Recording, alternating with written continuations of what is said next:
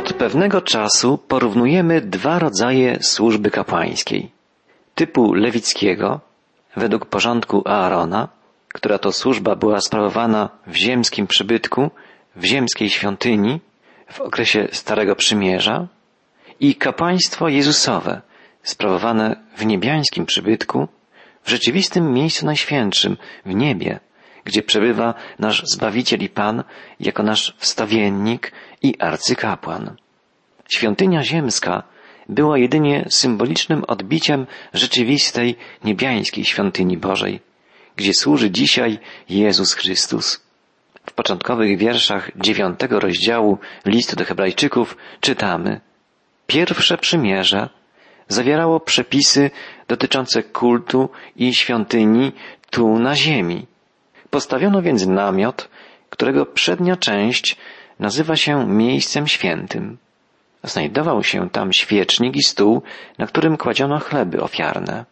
Czytamy najpierw o ziemskiej świątyni. Była to świątynia zbudowana przez ludzi o określonych rozmiarach, gdzie sprawowano określone czynności obrzędowe.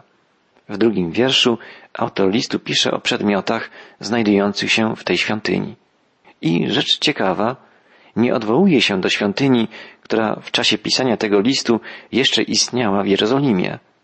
Była to świątynia zbudowana przez Heroda. Trzecia z kolei z wielu wspaniałymi ozdobami, z pięknym wystrojem wnętrza. Ale autor pisze o pierwszej świątyni Izraelitów, o namiocie spotkania, wykonanym według Bożego planu przekazanego Mojżeszowi. Konstrukcja tej świątyni była bardzo prosta i znajdowało się w niej tylko kilka przedmiotów. Symbolika tych przedmiotów była bardzo czytelna i oczywista. W części przedniej, zwanej miejscem świętym, znajdowały się złoty świecznik siedmioramienny i stół z chlebami ofiarnymi, jak przypomina autor listu. Te przedmioty zapowiadały, iż Mesjasz stanie się żywym, duchowym chlebem i światłością świata. Dalej od trzeciego wiersza dziewiątego rozdziału listu do Hebrajczyków czytamy Za drugą zasłoną była część namiotu zwana miejscem najświętszym, gdzie stała złota kadzielnica i skrzynia przymierza, cała pokryta złotem, a w niej złoty dzban z manną, laska Aarona, która ongi zakwitła i tablice z przykazaniami. Nad skrzynią znajdowały się cherubiny osłaniające wieko skrzyni, na znak Bożej obecności, ale właściwie nie ma potrzeby mówić o tym szczegółowo. W tylnej części przybytku, w miejscu zwanym Najświętszym albo Świętym Świętych, znajdowała się skrzynia przymierza, inaczej Arka Świadectwa, a także, jak podaje autor listu, złoty ołtarz kadzidlany. Jest to zastanawiające, że ołtarz ten autor listu do Hebrajczyków umiejscawia właśnie tutaj, w miejscu najświętszym, podczas gdy w księgach mojżeszowych czytamy, iż ołtarz kadzidlany stał w pierwszej części przybytku w miejscu świętym. Skąd ta różnica? Przypomnijmy sobie, jak był używany złoty ołtarz kadzidlany. Nie składano na nim żadnych innych ofiar poza kadzidłem a wtedy wydzielał on niezwykłą woń, miłą woń dla Pana, która, jak pamiętamy ze studiów Księgi Kapłańskiej, zapowiadała wstawiennictwo i służbę kapłańską samego Chrystusa. Raz do roku, w dniu przebogania, w święto Jom Kippur, Aaron wchodził do miejsca najświętszego z krwią zwierząt, którą składał w ofierze, ale niósł również ołtarz kadzidlany, z rozżarzonymi węglami i położonym na nich kadzidłem. Aaron wnosił więc co roku ołtarz kadzidlany do miejsca najświętszego. Po dokonaniu obrzędu przebłagania zabierał go z powrotem ze sobą. I tak było co roku. Znowu i znowu.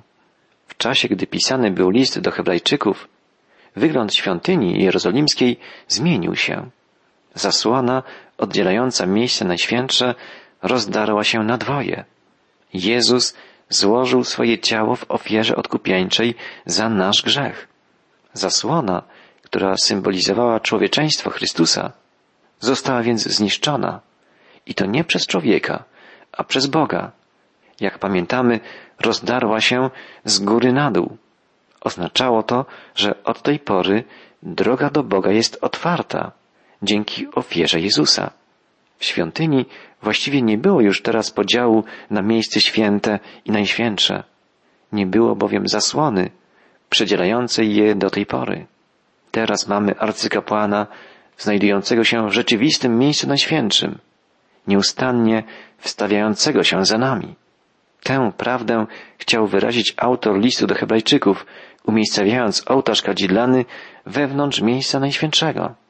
Właściwie możemy powiedzieć, że złoty ołtarz kadzidlany, wskazujący na naszego świętego arcykapłana, znajduje się zarówno wewnątrz, jak i na zewnątrz miejsca najświętszego. Jezus, zmartwychwstały, żywy Pan, jest stale przed obliczem Boga Ojca, ale jest też i przy nas, w osobie Ducha Świętego. Chrystus w każdej chwili słyszy nasze modlitwy i poprzez Niego, w Jego imieniu, możemy rozmawiać z Bogiem Ojcem, a także sam Chrystus, jako nasz arcykapłan, w każdej chwili wstawia się i oręduje za nami. Apostoł Paweł tak pisze na początku piątego rozdziału listu do Rzymian. Usprawiedliwieni tedy z wiary, pokój mamy z Bogiem przez Pana naszego Jezusa Chrystusa, dzięki któremu mamy dostęp przez wiarę do tej łaski, w której stoimy i chlubimy się nadzieją chwały Bożej. Autor listu do Hebrajczyków wspomina także o tym, co znajdowało się w skrzyni przymierza. Złoty dzban z manną wskazuje na obecną działalność Chrystusa. On karmi wszystkich tych, którzy mu zaufali. Karmi wszystkich wierzących swoim słowem. Jest chlebem życia. Biblię możemy nazwać Bożym chlebem. Musimy sięgać po nią codziennie, żeby karmić się słowem Chrystusa. W skrzyni przymierza znajdowała się także laska Aarona, która kiedyś zakwitła. Była to zapowiedź śmierci i zmartwychwstania Mesjasza.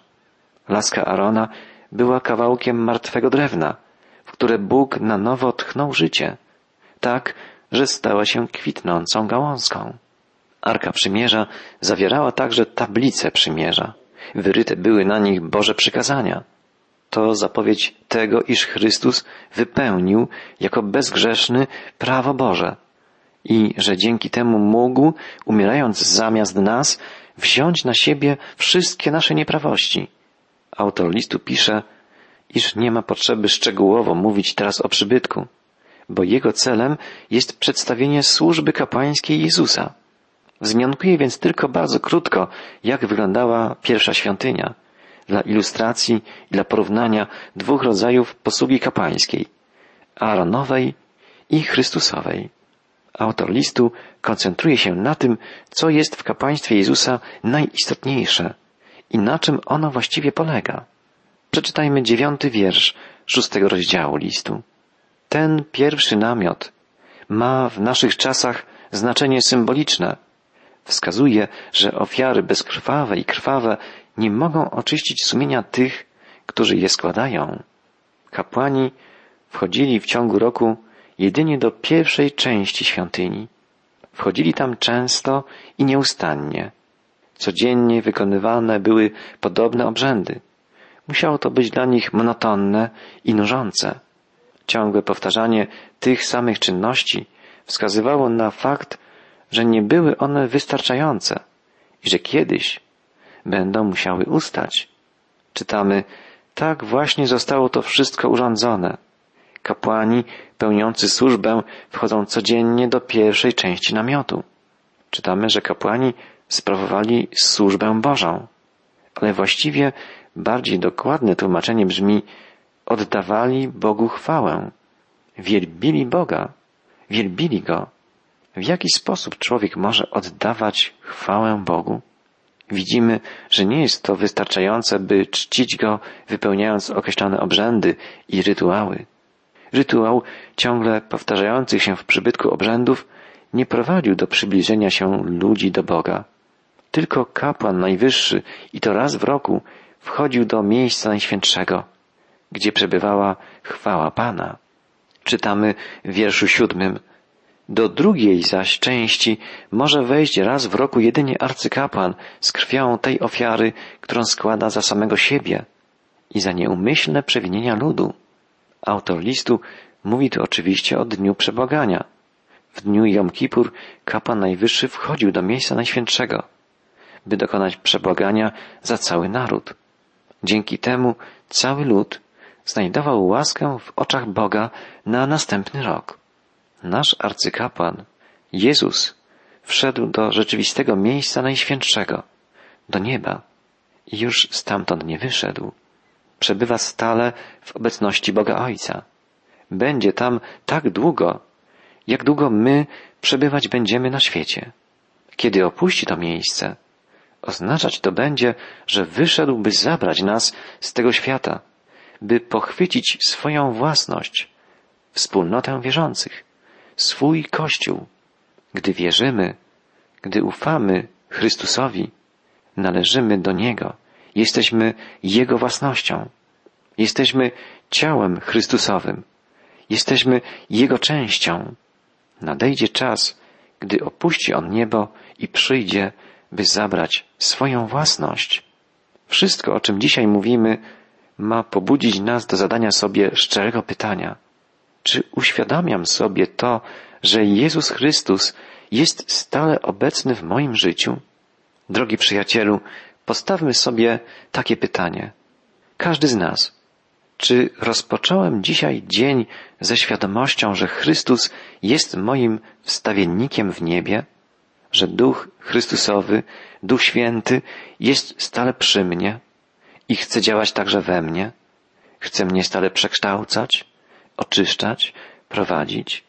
Czy w tym świecie pośpiechu, świecie pieniądza, świecie przemocy, fałszywie eksponowanego seksu, nie zapominam o Jezusie? Czy moje myśli kształtuje poznawanie Jego słowa? Czy prowadzi mnie Duch Święty? A co z oddawaniem Bogu chwały? Czy uwielbiam Boga swoim życiem, swoim postępowaniem, swoimi słowami?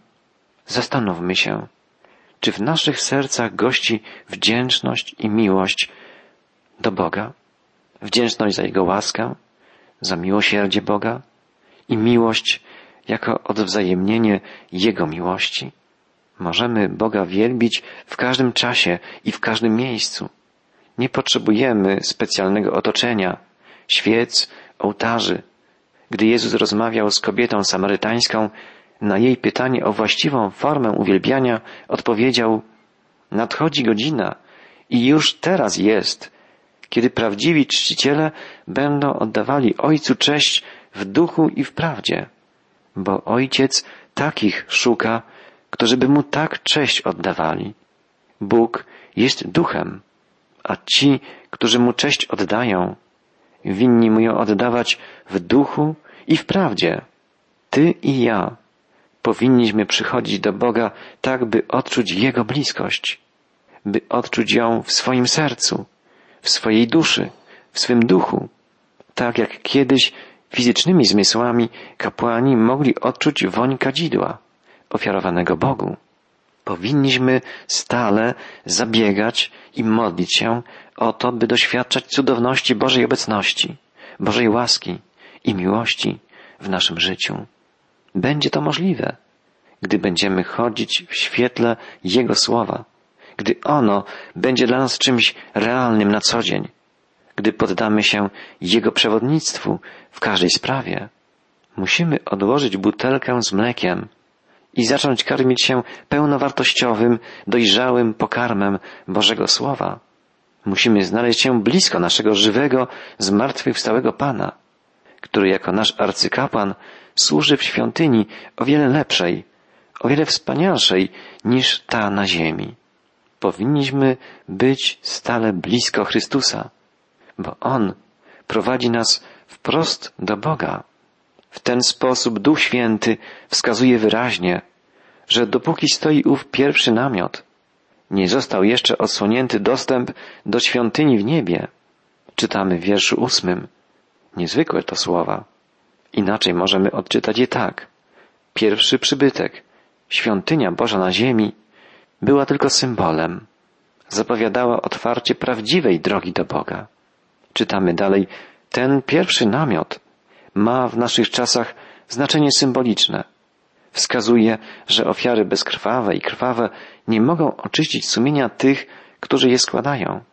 Chodzi tu bowiem o formalne przepisy dotyczące pokarmów, napojów i obmywań rytualnych, obowiązujących do czasu zaprowadzenia nowego porządku. Droga do Boga była w przybytku jak gdyby blokowana przez trzy wąskie gardła. Lud mógł wchodzić jedynie na dziedziniec, gdzie kapłani dokonywali obrzędu ofiarowania przyprowadzonego przez grzesznika zwierzęcia. Na przykład, gdy ktoś przyprowadzał baranka, by złożyć go w ofierze, zatrzymywał się niedaleko wejścia na dziedziniec. Kładł ręce na głowie zwierzęcia, na znak, że składa na niego swoje grzechy. I zwierzę było zabijane. Kapłani zabierali go i składali jako ofiarę na ołtarzu całopaleń, stojącym u wejścia do namiotu spotkania. Kapłani mogli wejść do miejsca świętego, czyli do pierwszej części namiotu, ale jedynie wtedy, gdy mieli wykonać określone czynności. Natomiast do miejsca najświętszego wstęp miał tylko kapłan najwyższy i to jedynie raz w roku, w dniu pojednania, Jom Kippur. Widzimy więc, że droga do Boga była utrudniona, jak gdyby trzystopniowa. Był to jednak porządek obowiązujący na krótko, na pewien okres czasu. Dzisiaj Chrystus może przyprowadzić do Boga Ojca każdego, kto mu zaufa. I tylko Chrystus może to uczynić. Nikt nie przychodzi do Ojca inaczej, jak tylko przeze mnie, mówi Jezus.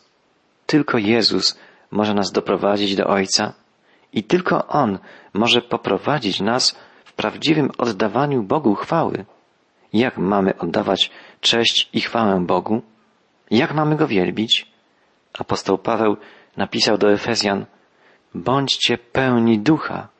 Rozmawiajcie ze sobą poprzez psalmy i hymny i pieśni duchowne, śpiewając i grając w swoim sercu Panu, dziękując zawsze za wszystko Bogu i Ojcu w imieniu Pana naszego Jezusa Chrystusa, ulegając jedni drugim w bojaźni Chrystusowej. To jest droga prawdziwego wielbienia Boga. Każdy z nas ma być wypełniony Duchem Świętym i przesycony tym wszystkim, co pochodzi od Chrystusa, a co Duch Święty przypomina, ożywia, czyni realnym w naszym życiu. Tylko to może dać nam radość i uzdolnić nas do prawdziwego uwielbiania Boga. Powtórzmy na koniec jeszcze raz to wszystko, co możemy powiedzieć o ziemskim przybytku, ziemskiej świątyni. Po pierwsze, była ona zbudowana przez człowieka z ziemskich materiałów i znajdowała się tutaj na ziemi. Po drugie, była tylko odbiciem rzeczywistości, cieniem prawdziwej świątyni niebiańskiej. Po trzecie, była niedostępna dla ludzi. Nie można było do niej wchodzić. Gdybyśmy należeli do narodu izraelskiego i żyli w tamtych czasach, nie moglibyśmy wejść do świątyni, by znaleźć się blisko Boga. Musielibyśmy się zatrzymać już przy pierwszej bramie, u wejścia na dziedziniec. Dzisiaj każdy wierzący człowiek jest powołany do kapłaństwa, królewskiego kapłaństwa, kapłaństwa Chrystusowego. Poprzez Chrystusa każdy z nas może przyjść przed oblicze żywego Boga. Jest to wielki przywilej Bożych dzieci przyjmujących dar zbawienia w Jezusie Chrystusie. Izraelici nie mieli takiego przywileju w czasach Starego Przymierza. Po czwarte, ziemska świątynia była świątynią przejściową, tymczasową. Jezus Chrystus jest i będzie drogą do Ojca już zawsze, na wieki. Ziemski przybytek był tylko krótką zapowiedzią tego faktu. Po piąte, Ziemska świątynia nie odgrywała szczególnej roli w przemienianiu ludzkich serc. Dzisiaj każdy człowiek może przyjść do Chrystusa i poprosić Go o dokonanie niezbędnych przemian. Chrystus ma moc, by przemienić każdego człowieka i tylko On może uzdolnić nas do oddawania Bogu czci w duchu i w prawdzie.